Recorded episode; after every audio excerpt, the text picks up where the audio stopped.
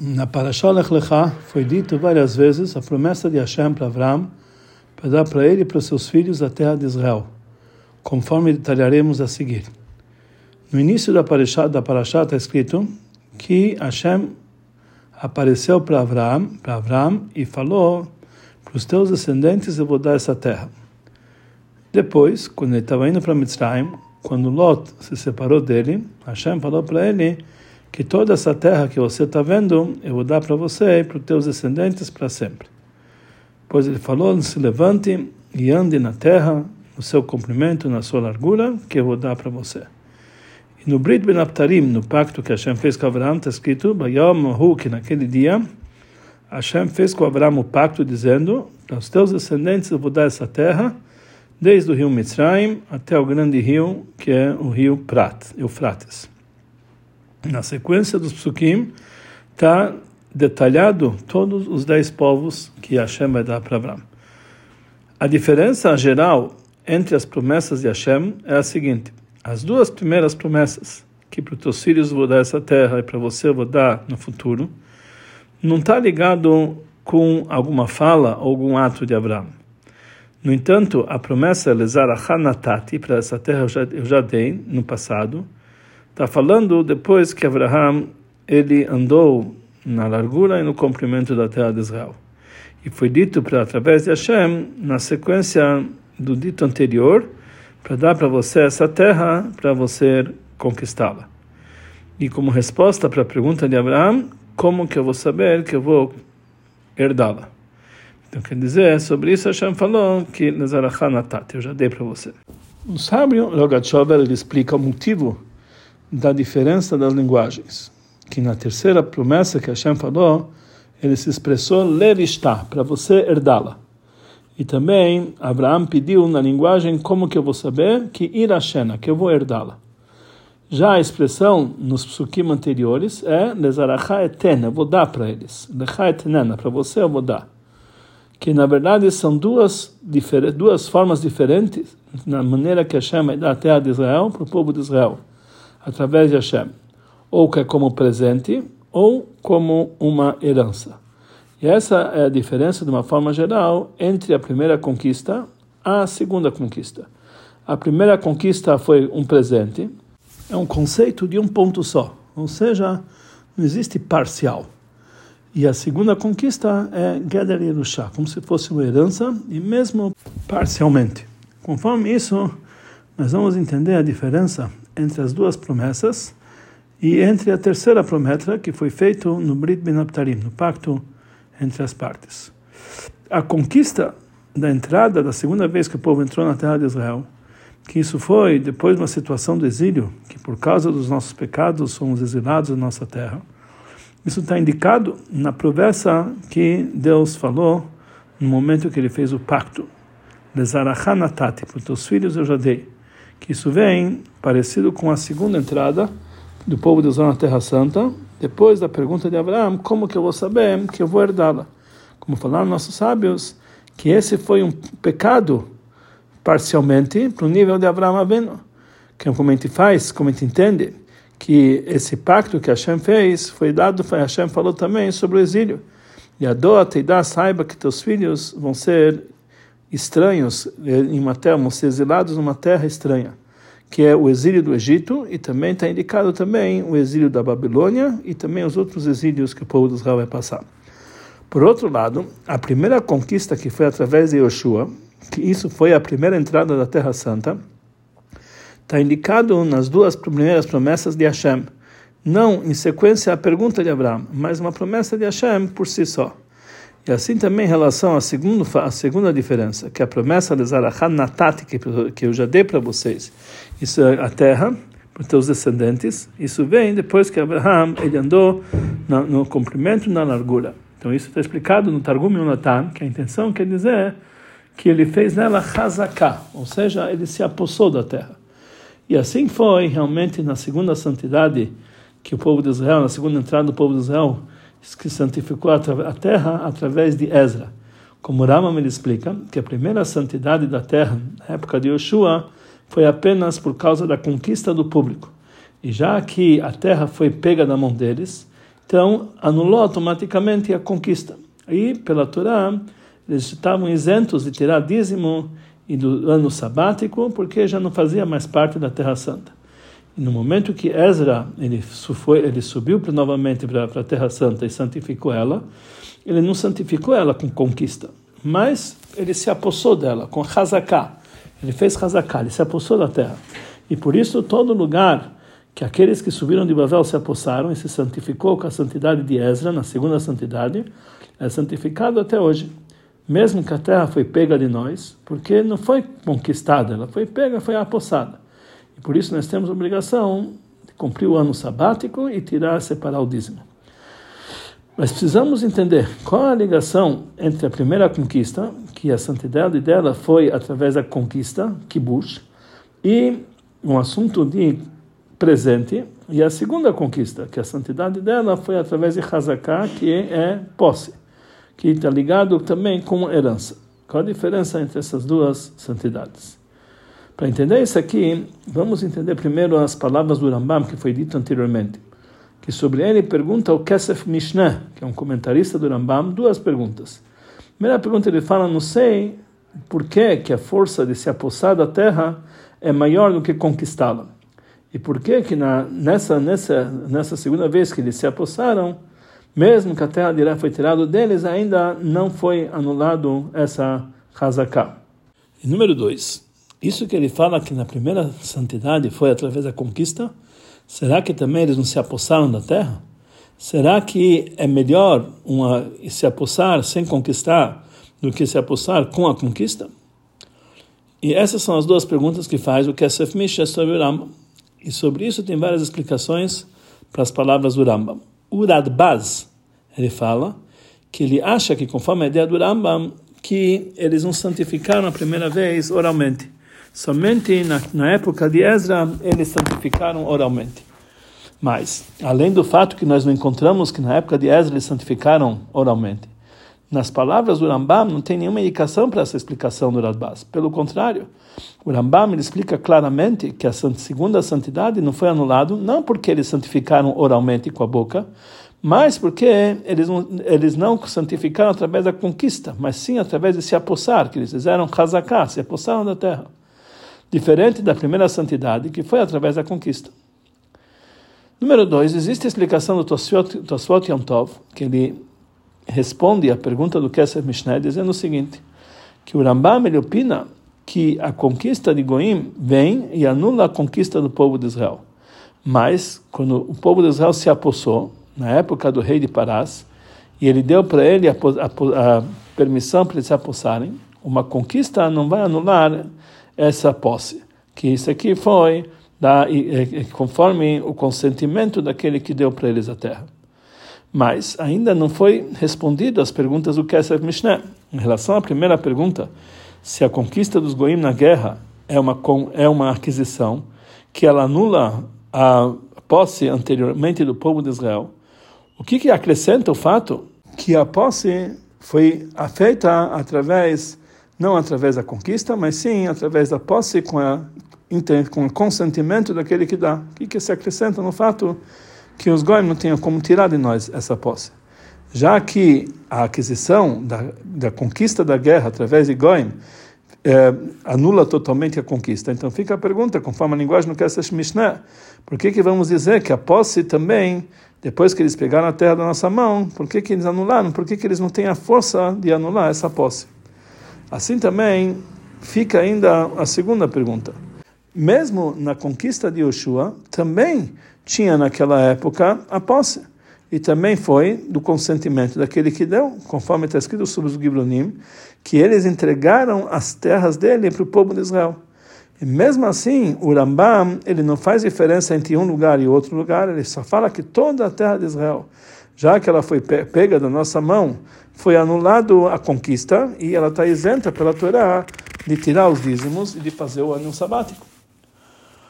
O Tosot Yom ele continua e ele fala, e nós não podemos responder sobre a entrega de Hashem, que Hashem deu para o povo de Israel na primeira, na primeira conquista, que podemos dizer que da mesma forma que Hashem deu para o povo de Israel, assim também os nossos profetas, eles profetizaram, que vai vir outros povos que vão destruir a terra de Israel e vão pegar essas terras de nossa posse. E também eles profetizaram que Koresh, o rei da Pérsia, vai devolver para o povo de Israel. Mas a destruição do segundo templo, que foi os outros povos pegaram na nossa mão, nós não encontramos nenhuma profecia claramente. E por isso podemos dizer que eles pegaram não conforme a lei, e já que o terreno não é roubado, então aquilo continua pertencente a nós. Mas a princípio ainda temos é difícil entender. Se podemos olhar para os dois lados, se a conquista da guerra é uma forma de aquisição e isso tira a posse do outro, daquele que foi conquistado, isso é chamado uma aquisição completa conforme Allah. Qual a diferença se foi dito ou não pela profecia? Afinal de contas, eles conquistaram e fizeram uma aquisição. E se a intenção é dizer que um goi ele não tem a forma de adquirir através de conquistar numa guerra, já que sobre a conquista dos goim, depois da segunda conquista não tinha profecia, então, ou seja, foi uma conquista não conforme a lei. E isso não tem uma ligação entre as coisas que está ligado com a conquista da guerra. E por outro lado, Nebuchadnezzar e Kodash, eles foram a conquista deles foi conforme a palavra de Hashem que conquistaram. E por isso eles tinham uma, um direito de fazer a conquista uh, naquele momento conforme a profecia. Mas isso aqui não é adequado conforme a explicação do Rambam. O Rambam ele explica que o motivo da diferença disso que a primeira santidade foi através da conquista e a segunda santidade foi através de Hazaká, que é a posse. E conforme foi dito anteriormente, não depende da aquisição do povo de Israel, mas da maneira que os povos conquistaram da gente. No Galud, no exílio de Babel, a santidade poderia se anular, mesmo que foi feita através da posse, porque a santidade, a conquista que fez Nebuchadnezzar foi conforme a lei, que está escrito na profecia. E já o segundo exílio, a santidade não foi anulado, porque né, mesmo que foi, mesmo que ela fosse feita através da conquista, porque os povos que conquistaram nós foram, foram, não foram conforme a lei. Então esse seria o motivo, não que nem fala o Rambam, que a primeira vez é através da conquista, a segunda vez é através da, da posse, mas de que maneira que os goiim conquistaram a nós, conforme essa explicação do Tosfot Yom Sobre a segunda pergunta que foi dita anteriormente, Poderíamos responder, conforme outros comentaristas explicam as palavras do Rambam, que mesmo que na conquista de Yoshua também tinha posse, mas na prática os Eudim não compraram, não adquiriram a terra de Israel de uma forma de hazaká, de posse. Mas a intenção deles era, era adquirir justamente através da conquista. E por isso não fixou essa posse dele o domínio sobre a terra de Israel. Como nós vemos isso aqui na Alahá, uma lógica, que está escrito que uma pessoa que ele trabalhou o campo, um convertido que faleceu, ele pensava que era o campo dele, ele não adquiriu, mesmo que era um campo que não tinha dono, porque ele pensava que era dele, não tinha intenção de adquirir. Mas ainda precisamos entender se essa, se essa lógica realmente ela está em acordo com, os nosso, com o nosso caso. Que no nosso caso tinha a intenção de adquirir a terra de Israel, mas de uma outra forma. E por isso pode se comprar mesmo sem a intenção, pode se adquirir mesmo sem intenção, principalmente que isso é uma aquisição que vale pela Torá. Além disso, é difícil explicar dessa forma, conforme foi dito anteriormente, que nas cidades os Gibonim não tinha nenhuma aquisição de uma forma de conquista, somente os Gibonim eles deram para o povo de Israel a terra deles com, com livre e espontânea vontade. E por que que então sobre aquelas cidades não adiantou a aquisição de posse da Hazaká do povo de Israel? Temos que dizer, a explicação é a seguinte na entrega da terra de Israel para o povo de Israel, foi renovado aqui duas coisas. Número um, a aquisição monetária, ou seja, o domínio da terra de Israel passou para a mão do povo de Israel. E número dois, o assunto da santidade da terra. Primeiro assunto, que é a aquisição monetária, que o domínio da terra de Israel para o povo de Israel, isso veio através da entrega do povo de Israel pela, pela Hashem. Hashem deu para Abraão, vindo essa terra como nós aprendemos no Yerushalmi do Pasuk, Lezarachan Natati, para os teus filhos eu já dei no passado. E isso não é apenas uma promessa, que como que eu já dei para você, ou seja, isso quer dizer que desde aquele momento que o povo de Israel conquistou a terra de Israel na prática, essa terra de Israel já pertence ao povo de Israel para sempre. Esse fato fixa para também na Lacha, como está escrito na Gemara, que as filhas de Tzlochad, elas herdaram a parte do seu pai, que ele era primogênito, que ele então ele recebia uma dose dupla. mesmo que uma, um primogênito ele não recebe dose dupla em algo que ele não tem em mãos, que vai chegar no futuro. Por quê? Porque a terra de Israel já era posse do povo de Israel mesmo antes. Mas o segundo assunto, a santidade da terra de Israel, principalmente em relação ao cumprimento das mitzvot, isso só é feito através do povo de Israel, quando eles entraram na terra de Israel na prática. Na maneira da entrada da terra de Israel, existe diferença de que forma ela foi feita. Na primeira vez que eles entraram na terra de Israel, foi pela vontade de Deus e com uma ordem. Sim, Tavru, vocês vão passar na frente do exército, e vocês vão passar Hamushim, ou seja, armados perante vossos irmãos, todos os heróis de guerra. E a terra vai ser conquistada perante vocês. Ou seja, a, a, entrada da terra de Israel foi através de uma conquista, através da guerra. E por isso também a santidade da terra ocorreu através dessa conquista. Aqui nós vamos entender por que, que não adianta, não adiantou na primeira vez a aquisição através de posse mesmo em relação àquelas cidades dos Givonim, que eles tinham nele a posse por livre e espontânea vontade daquele que entregou para eles. Porque a santidade ocorreu conforme a ordem de Hashem. E a posse, ela não pode causar a, que, a, ocorrência da santidade. Que a ordem de Hashem era que eles tinham obrigação de entrar na terra de Israel justamente por intermédio de conquista de guerra. Mais do que isso, na entrada da terra está escrito a terra vai ser conquistada perante vocês. A terra, sem, eh, sem explicações. Por isso temos que dizer que imediatamente quando conquistaram Jericó, que era na verdade a porta, o, o, portão de entrada e o ferrolho da terra de Israel, e por isso todos os sete povos eles habitavam dentro de Jericó, porque se fosse conquistado Jericó, imediatamente toda a terra de Israel seria conquistada. Então já se eh, já terminou totalmente a santidade, a, a, a, ocorrência da santidade da terra através da entrada do povo de Israel na terra de Israel de uma forma de conquista. Somente em relação a algumas, algumas mitzvot, havia a condição que a terra toda tinha que ser conquistada e dividida entre as, entre as tribos. Isso era uma condição para a obrigação para dessa mitzvah como por exemplo a mitzvah de Yovel, do ano jubileu, que só começa a contar os anos, os anos depois que todos os moradores da terra de Israel já ocuparam a terra. Mas isso não está ligado com a santidade da terra, que ela ocorreu imediatamente por completo, logo que foi conquistado a cidade de Jericó. Conforme isso, temos que explicar de uma outra forma que a posse não causou a santidade da terra, mesmo na cidade dos Givonim, etc porque a santidade de toda a terra de Israel ela ocorreu imediatamente com a conquista de Jericó, como vimos anteriormente. Por outro lado, em relação à entrada de Ezra, Hashem falou que Efkod etchem, eu vou lembrar vocês e vou devolver para vocês, vou devolver vocês para esse lugar. A vontade de Hashem, lembrando o povo de Israel, não era conquistar a terra de Israel, somente que eles iam subir de volta e iam morar dentro da terra. Por isso ocorreu a santidade através da posse que eles se apossaram da terra. E conforme isso vai ser explicado também a primeira pergunta do Kesser Mishneh. Já que a santidade foi através de Yeshua ocorreu através da entrada de uma forma que eles foram ordenados, através da conquista, que a conquista é a aquisição de algo, de alguém, contra a sua vontade. Então sai que conforme a, conforme a ordem divina, no início a, a posse do povo de Israel sobre todos os povos da terra foi através da conquista dele. E a santidade ocorre quando o povo de Israel conseguiu dominar os outros povos na conquista.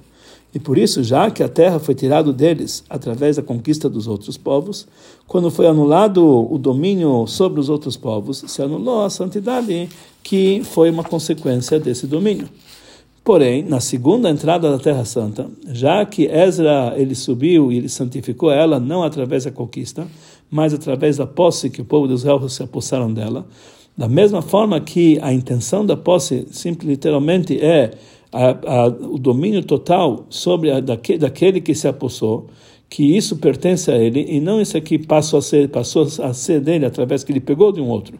Assim também entendemos com relação à santidade que ocorreu através dessa posse, que a santidade ocorreu pelo fato que eles entraram na terra que pertence a eles, mesmo antes da conquista de Yeshua. E por isso ela não foi anulada. Em outras palavras, quando Ezra subiu na segunda vez, causou o domínio da terra, a aquisição monetária sobre a terra de Israel, essa aquisição causou a santidade da terra. E por isso, da mesma forma que a terra de Israel está sempre pertencente ao povo de Israel, e essa posse nunca é anulado, assim também depois da destruição, a nossa terra e a nossa terra e a nossa nação, ela não ela passa, ela continua sendo nossa e por isso a santidade que pertence a ela não foi anulado mesmo depois que a terra foi tirada da nós, porque essa a santidade ocorreu através de posse. Essa explicação é adequada também, conforme a explicação da diferença que existe entre a primeira santidade e a segunda santidade, na explicação mais profunda, eh, conforme a Hassedut.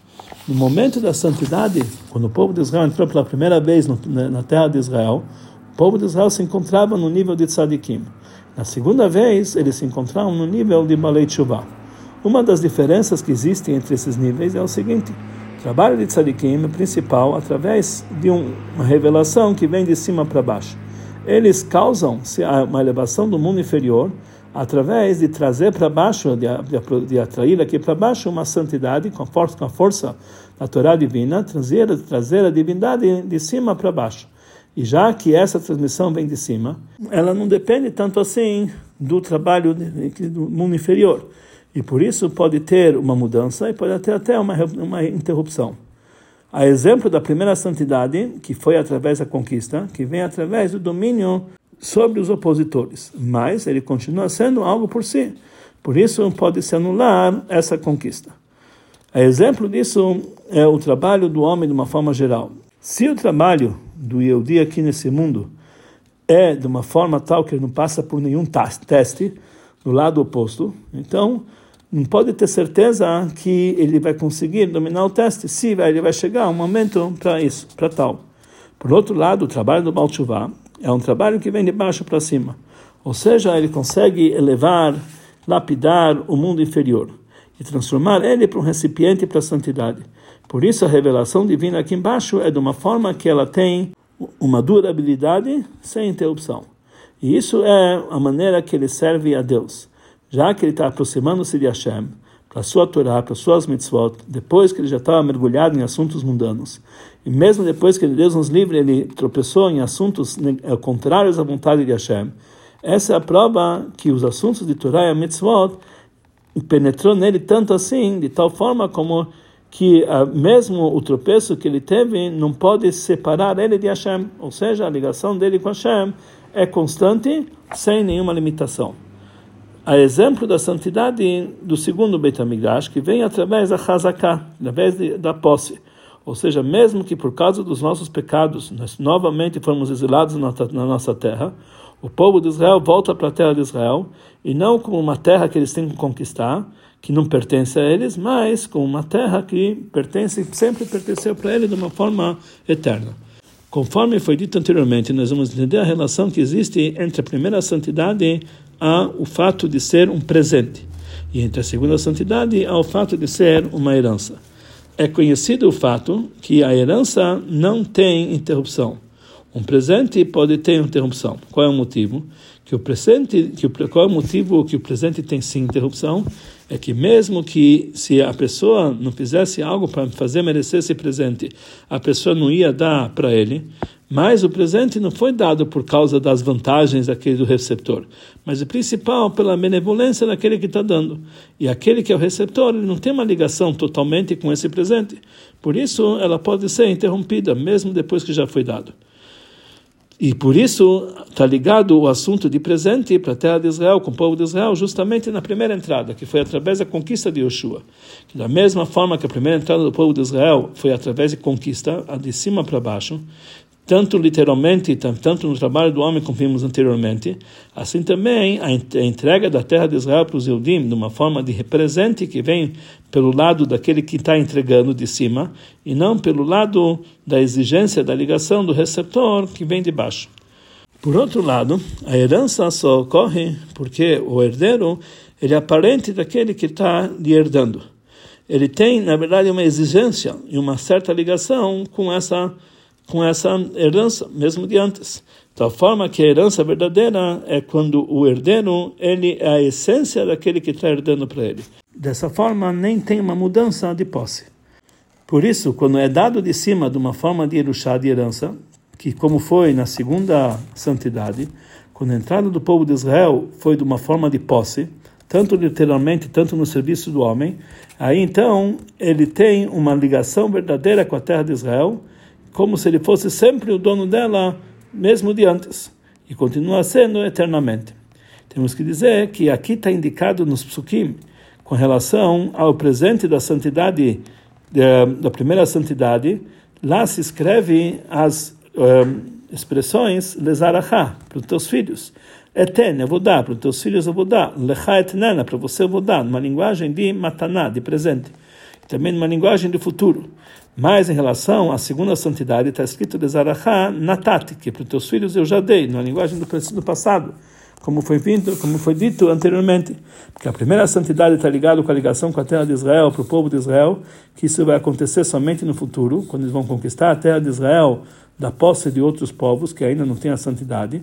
Por outro lado, a segunda, a segunda santidade era de uma forma de hazaká, de posse, que foi revelado ao domínio do povo de Israel sobre a terra, como já existia de antes, pela entrega que Deus deu para os patriarcas. Por isso está no, por isso está no passado, Natate. A diferença entre o presente e a herança em relação à terra de Israel é apenas com relação à santidade da terra que ocorreu na entrada da terra de Israel que a primeira santidade foi de uma forma de presente, e a segunda santidade foi de uma forma de herança que não tem interrupção. Mas o domínio do povo de Israel sobre a terra é sempre completo, de uma forma, de uma forma irrestrita, desde que Hashem deu para eles a terra para Abraão Avino, no pacto de Ben Abtarim, que foi uma herança para sempre. Desde que ele fez o pacto, e um pacto não tem como mudar e não tem como interromper. E por isso não depende da situação do povo de Israel mesmo na situação que o povo de Israel está no exílio, por causa dos nossos pecados somos exilados, e nós nos afastamos da nossa terra, mesmo assim a terra de Israel é a nossa terra e a, nosso, nossa nação, conforme Agmará fala, que a herança é de vocês desde os vossos patriarcas, desde Abraão Avino. Mesmo que no meio ocorreu o pecado do, do pecado do bezerro de ouro, o pecado dos espiões, etc. Principalmente, conforme foi explicado anteriormente sobre, sobre o veredito do Rambam, que a herança da terra foi fixada de uma forma tal que a santidade da terra é que essa segunda santidade não tem interrupção e isso também santifica ela para o futuro. Do dito aqui, nós entendemos que é impossível fazer negócios ou coisas parecidas sobre a terra de Israel. Porque toda a terra de Israel, com todos os seus limites, desde o rio Mitzrayim até o grande rio de Eufrates, é uma herança para o povo de Israel e para cada Yudi. Por isso, ninguém tem o direito de abrir mão de nenhuma parte dele na terra de Israel. É a vontade de entregar a Deus nos livre partes da terra santa contra a vontade de Hashem, que ela, essa terra ele deu para nós conforme sua vontade, sua vontade. Então, isso aqui é, é totalmente errado, que essa é a nossa herança para sempre. E quando o Yodi, ele fica firme nesse assunto, não por causa que eles acham que eles são poderosos e fortes, mas porque isso aqui eles sabem que isso é uma herança eterna de Hashem, Deus no mundo para o povo, para o povo da, para o povo de Israel para sempre. Aí nós temos sucesso nesse assunto, tal forma que vai ser concretizado a promessa que os outros reis vão ser os seus serventes, as ministras serão vossas amas secas, que os povos do mundo vão ajudar o povo de Israel a cumprir a vontade de Hashem de uma forma geral, principalmente nesse assunto específico, ainda na época do Galud, na época do exílio, e isso vai agilizar a vinda de Mashiach, que nessa época toda a terra de Israel vai pertencer ao povo de Israel, inclusive os outros só três povos, Ikinik, Nizir e Kadmoni, e aí todos os povos serão transformados numa, numa única linguagem para todo mundo chamar no, no nome de Hashem e servir Ele de ombro a ombro, que seja muito em breve para todos nós.